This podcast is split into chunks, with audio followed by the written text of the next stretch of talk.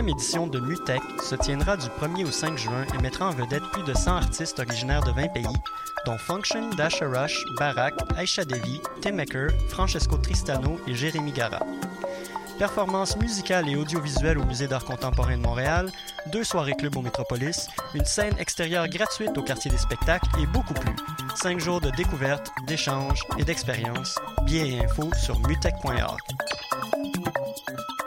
Pour prendre un verre entre amis, rien de mieux que le bar Grenade au coin de la rue Ontario-Est et Champlain. Le bar Grenade, une brasserie orientale tendance et branchée dans Ville-Marie. Avec nourriture d'inspiration asiatique, c'est l'endroit idéal pour vos 5 à 7 qui se terminent aux petites heures du matin. De plus, venez assister une fois par mois aux soirées luttes de choc.ca. Sans oublier de venir nous voir aux soirées Full Moon Party thaïlandaise lors des soirs de pleine lune. À quelques pas de la station Papineau, pour une ambiance explosive, le bar Grenade au 1603 rue Ontario-Est à Montréal.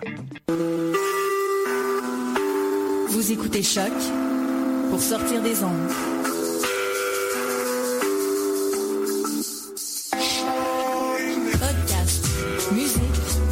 Découverte. Sur choc.ca.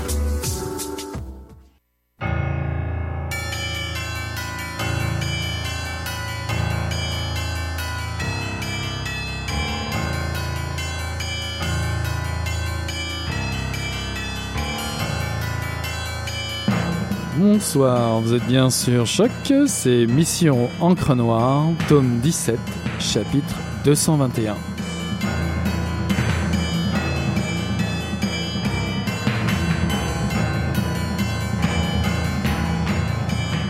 Ce soir, l'Amérique prend de plein fouet l'ouragan Sandy et un hommage saisissant à une Black Star.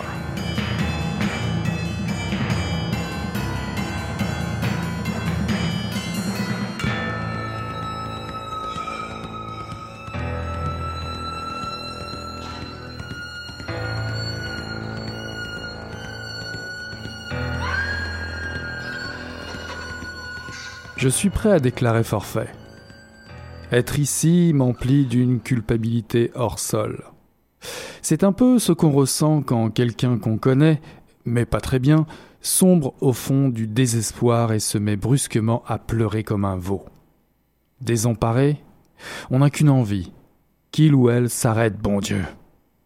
Ce qui se passe ici n'est en rien de ma faute, et pourtant je me sens impliqué de manière diffuse dans le délabrement général et la morosité de l'avenir. J'étais loin de l'imaginer, bien loin, et en même temps ça paraît si insignifiant. Crétin, sombre crétin que je suis, une fois de plus. Alors que faire? Rester là, moteur tournant, en attendant que la bordure continentale me rend flou?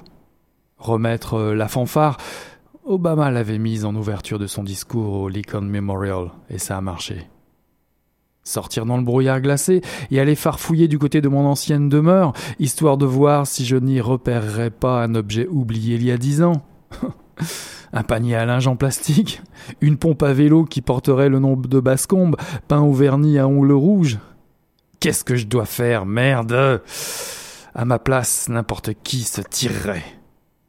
Seulement voilà. J'ai peur de me manger un clou du toit dans les pneus radio. Bonsoir à toutes, bonsoir à tous. Ceci est un extrait de En toute franchise de Richard Ford paru en 2015 aux éditions de l'Olivier.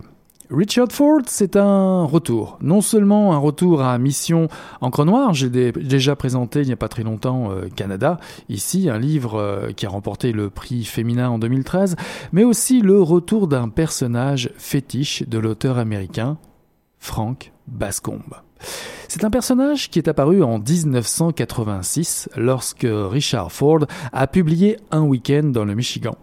C'est un journaliste sportif à New York City, quadragénaire, qui vit une crise existentielle. Son couple bat de l'aile, son avenir professionnel aussi.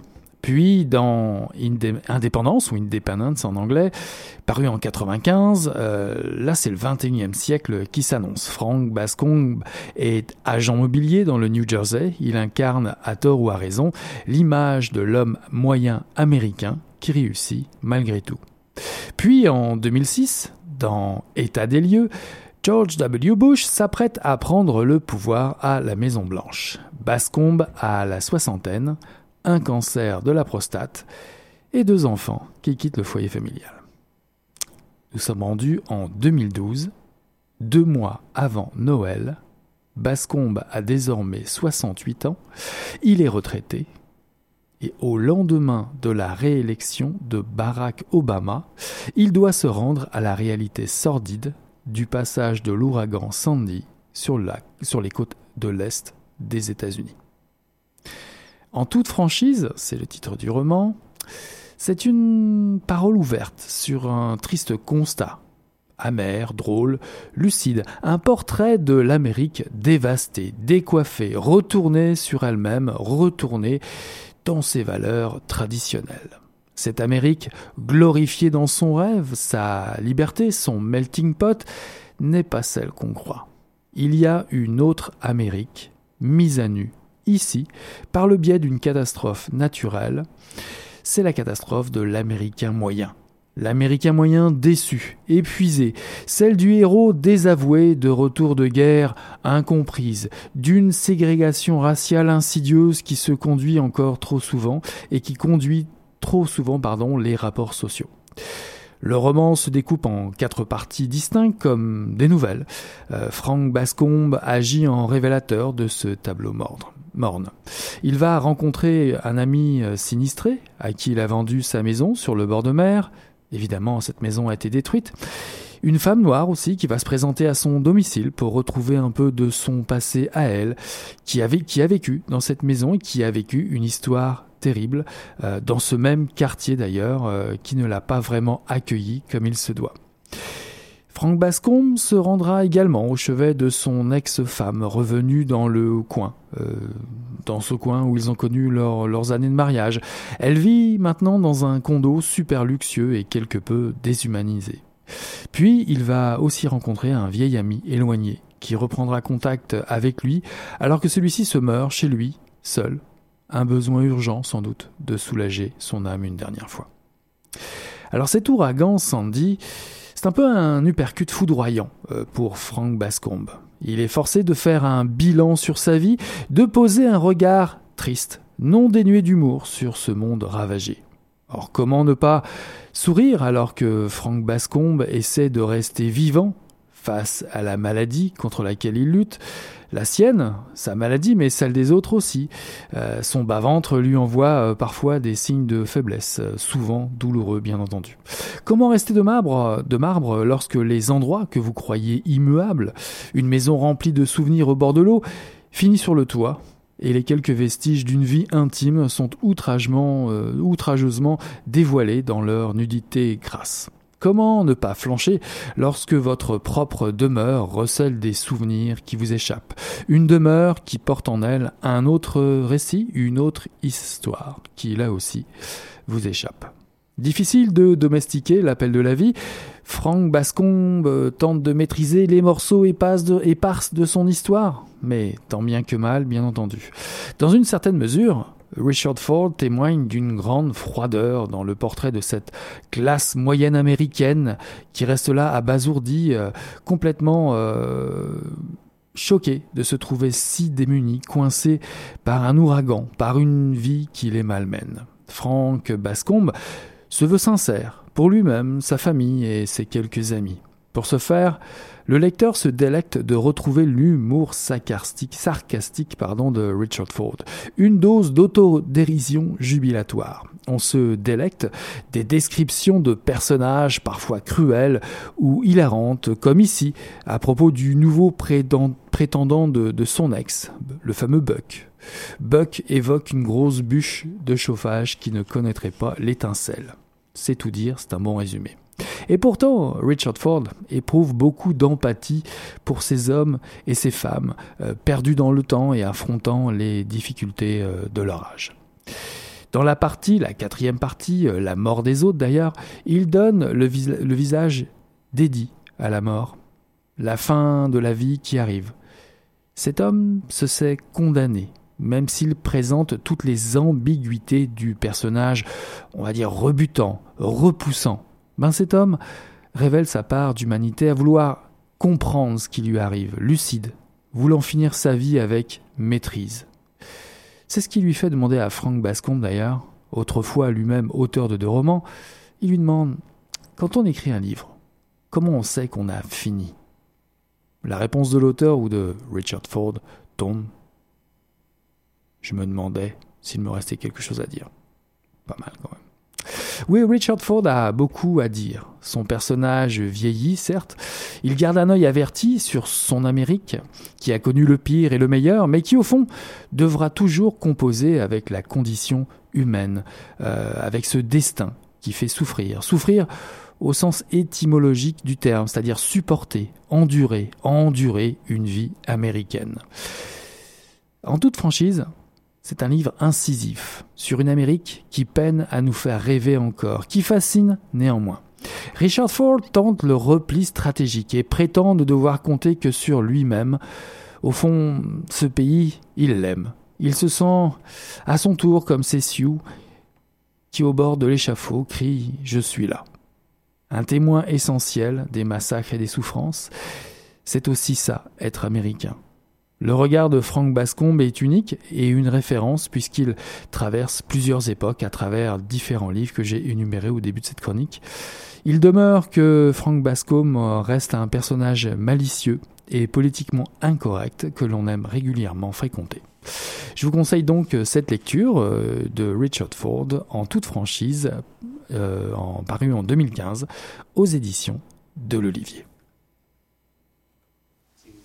Oh, if you are what you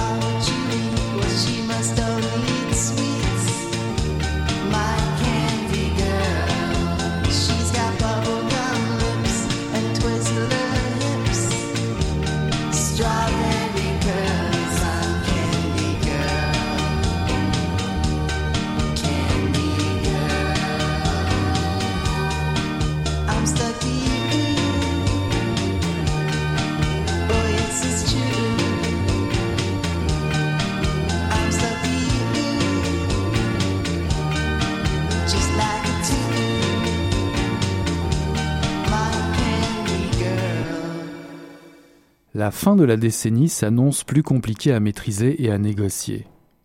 L'arrivée du punk en Angleterre va tuer tous les contemporains de Bowie. Des Stones à Rod Stewart ou au Who, ils semblent tous soudains des has-been. Bowie est en danger, comme les autres.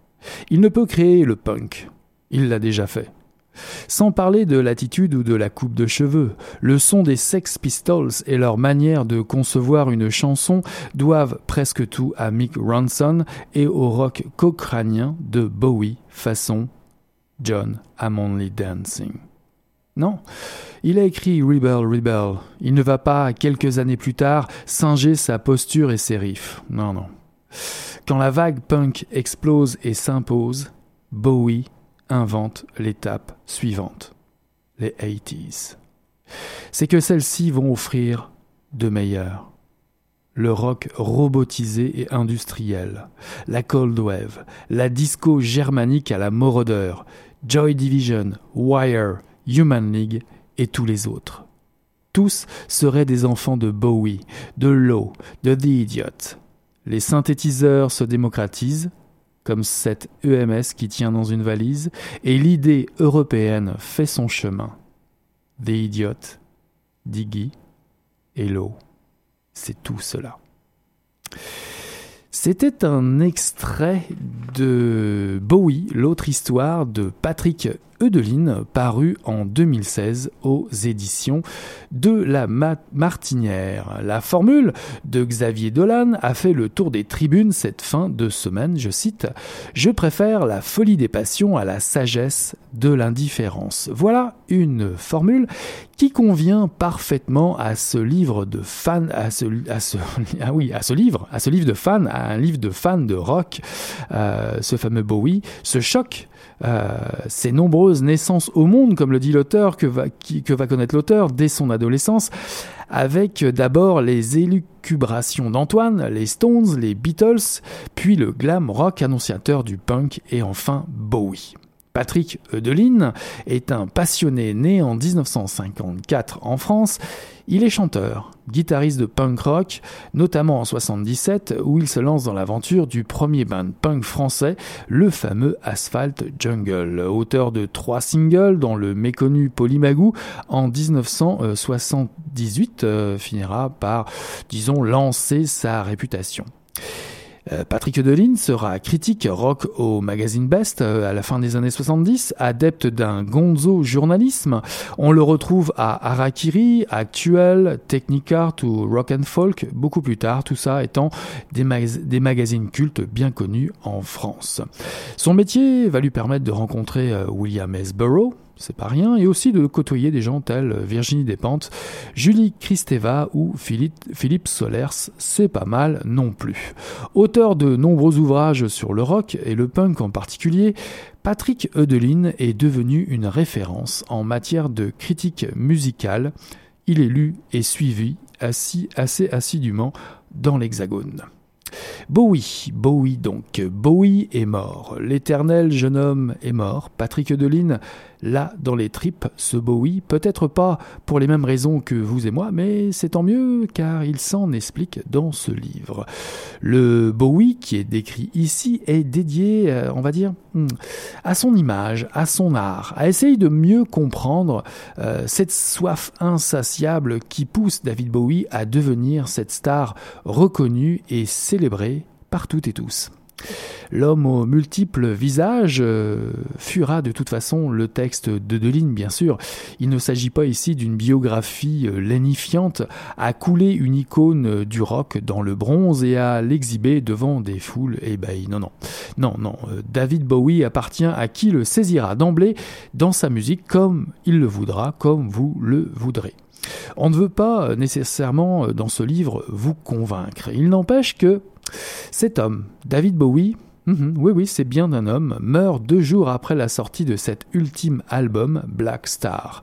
Bowie d'ailleurs se savait condamné depuis 1900, euh, voyons, depuis 2014 à cause d'un par un concert du foie. Patrick Eudeline ne comprend pas son angoisse, cette angoisse qui l'envahit, cette mort, ben, c'est une partie de lui-même qui le fuit. Ce texte, écrit dans l'urgence, lui permet de retrouver la trace de Bowie, son Bowie, une destination en ligne droite sur un portrait chargé en émotions qui révèle nécessairement hmm, des bouts de soi, mais peut-être bien des bouts de vous-même, qui sait.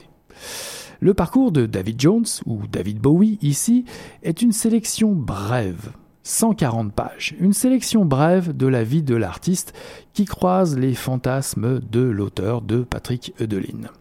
C'est un ouvrage subjectif et stylisé qui emprunte à la vie de famille dans son déménagement, celle de Brixton à Playston Grove ou Bromley, un, endroit plus éloigné de Londres, on va dire.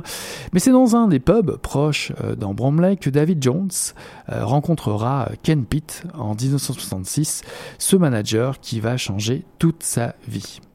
L'histoire n'évite pas non plus de nous raconter euh, la quête, euh, enfin l'histoire dans ce livre n'évite pas non plus de nous raconter la quête de l'artiste qui sacrifie tout pour arriver au sommet. Ayant compris assez tôt le besoin de monnayer ses charmes pour vivre, le London Boy plongera corps et âme dans la provocation ou devrais-je dire, dans les, provocations. La bisexualité, l'abus de cocaïne, il imitera le, le style des époques pour mieux se faire connaître. Il prendra et laissera les amours comme on cueille les fruits mûrs, il laissera et prendra également les amitiés, il surfera sur euh, les modes avant de devenir lui-même la référence en termes de mode.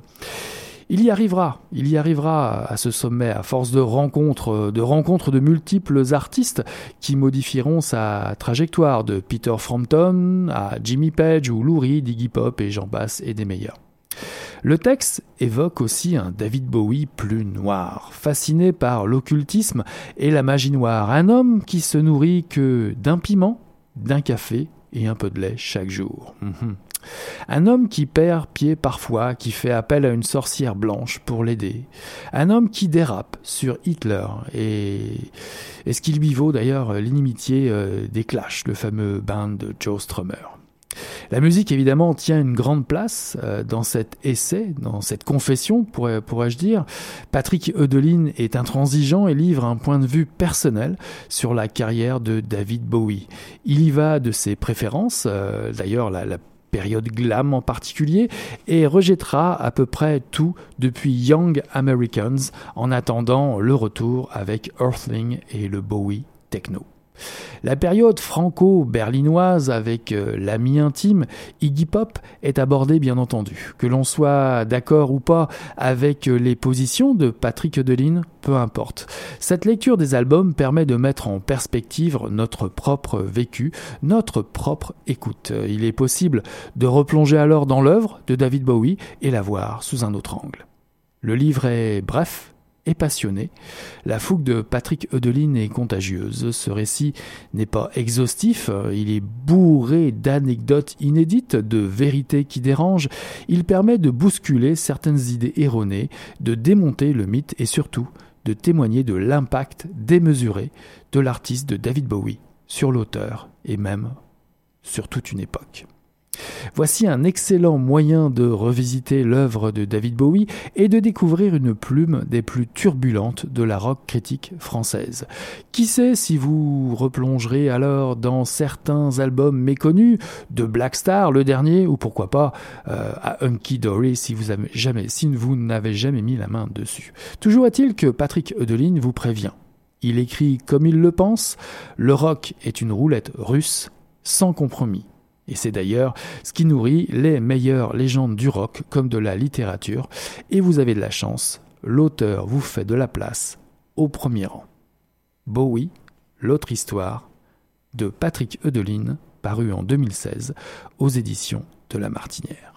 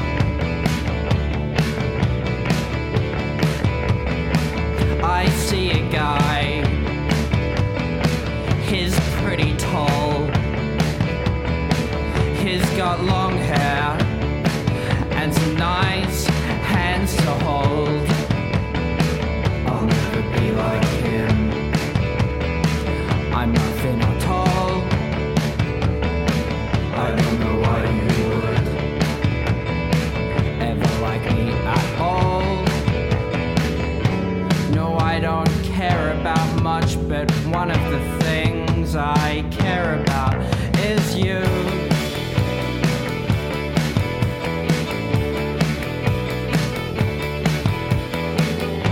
And sometimes I think about things, and sometimes I accidentally think about you.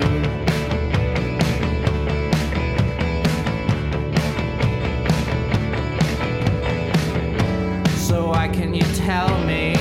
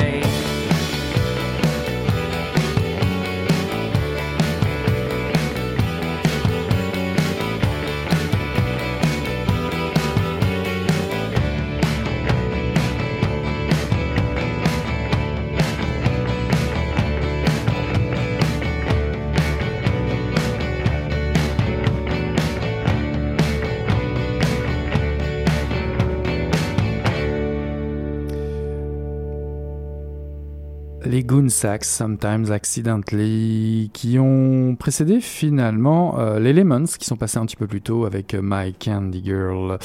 Euh, en guise d'agenda culturel, cette semaine, bah, finalement, je vais faire un retour sur les printemps meurtriers. La cinquième édition des printemps meurtriers de Knowlton s'est déroulée cette fin de semaine. Vous avez eu l'occasion d'en entendre parler juste avant, la semaine dernière, puisqu'avec Morgane, nous accueillons euh, Jacques Saucé, un des auteurs que vous avez eu l'occasion de rencontrer au cours de ce festival, si évidemment vous avez eu la chance d'y aller. En tout cas, euh, ce festival a connu un succès sans précédent. Vous avez pu y découvrir le polar au féminin, comment vivre avec un criminel dans sa tête, c'est pas facile j'imagine, et la part du sexe et du sang dans les romans, euh, ça c'était un, débat que certains auteurs ont euh, présenté. Un succès sans précédent car vous avez été plus de presque 1500 amateurs, 1450 amateurs de littérature noire à avoir foulé les rues du village de À Lac-Brome. C'est à peu près, ça représente je crois une augmentation de 15% par rapport à l'année précédente. Bravo, ça donne encore une euh, grande chance de retrouver euh, de, superbes animations l'année prochaine, euh, puisque bah, cette année vous avez eu le plaisir de rencontrer Ja- Jacques Saucé, Jacques Esper, Patricia McDonald et 18 auteurs québécois parmi, parmi eux euh, Christine Brouillette, euh, Maureen Martineau, Hervé Gagnon, euh, Ghislain Tachereau et pouvoir aussi assister à des conférences qu'ont donné Martin Michaud, Patrick Sénécal, Benoît Boutillette et Jacques Pelletier, entre autres.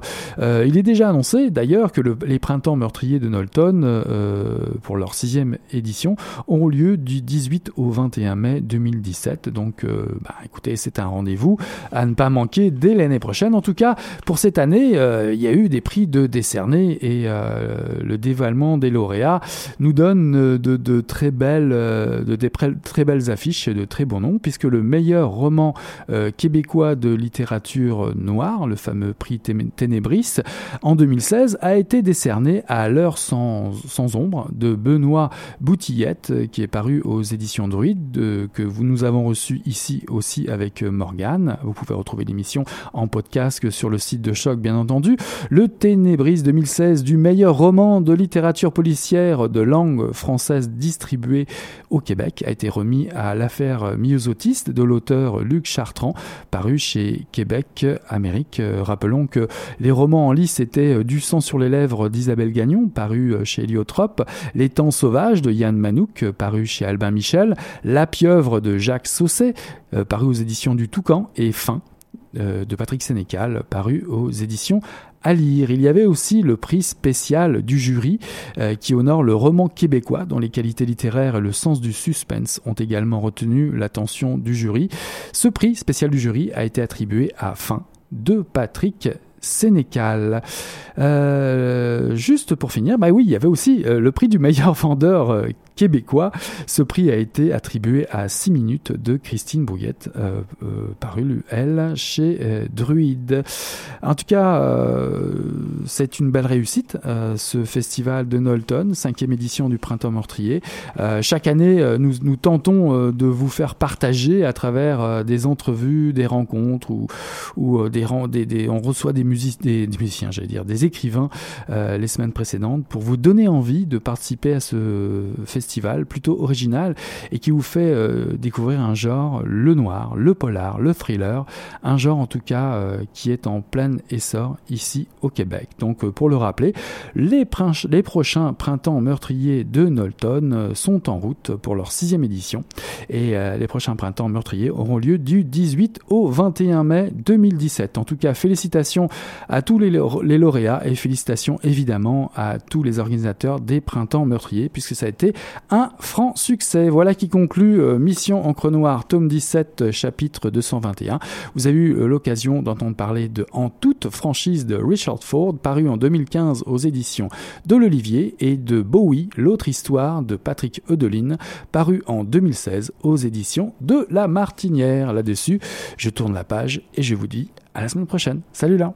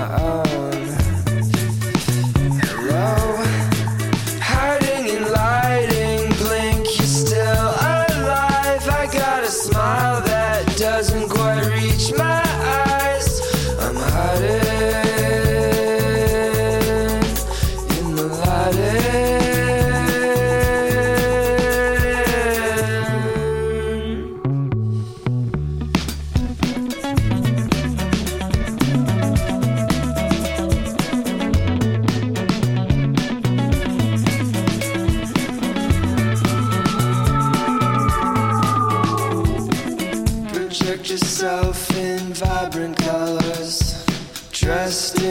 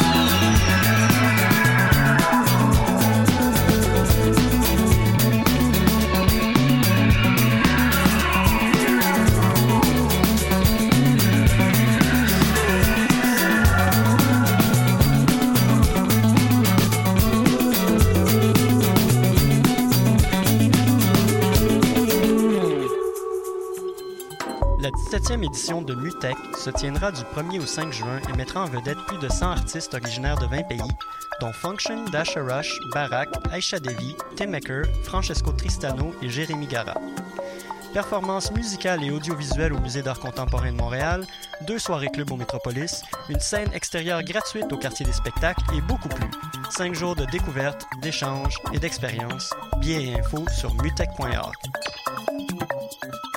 Pour prendre un verre entre amis, rien de mieux que le bar Grenade au coin de la rue Ontario-Est et Champlain. Le bar Grenade, une brasserie orientale tendance et branchée dans Ville-Marie. Avec nourriture d'inspiration asiatique, c'est l'endroit idéal pour vos 5 à 7 qui se terminent aux petites heures du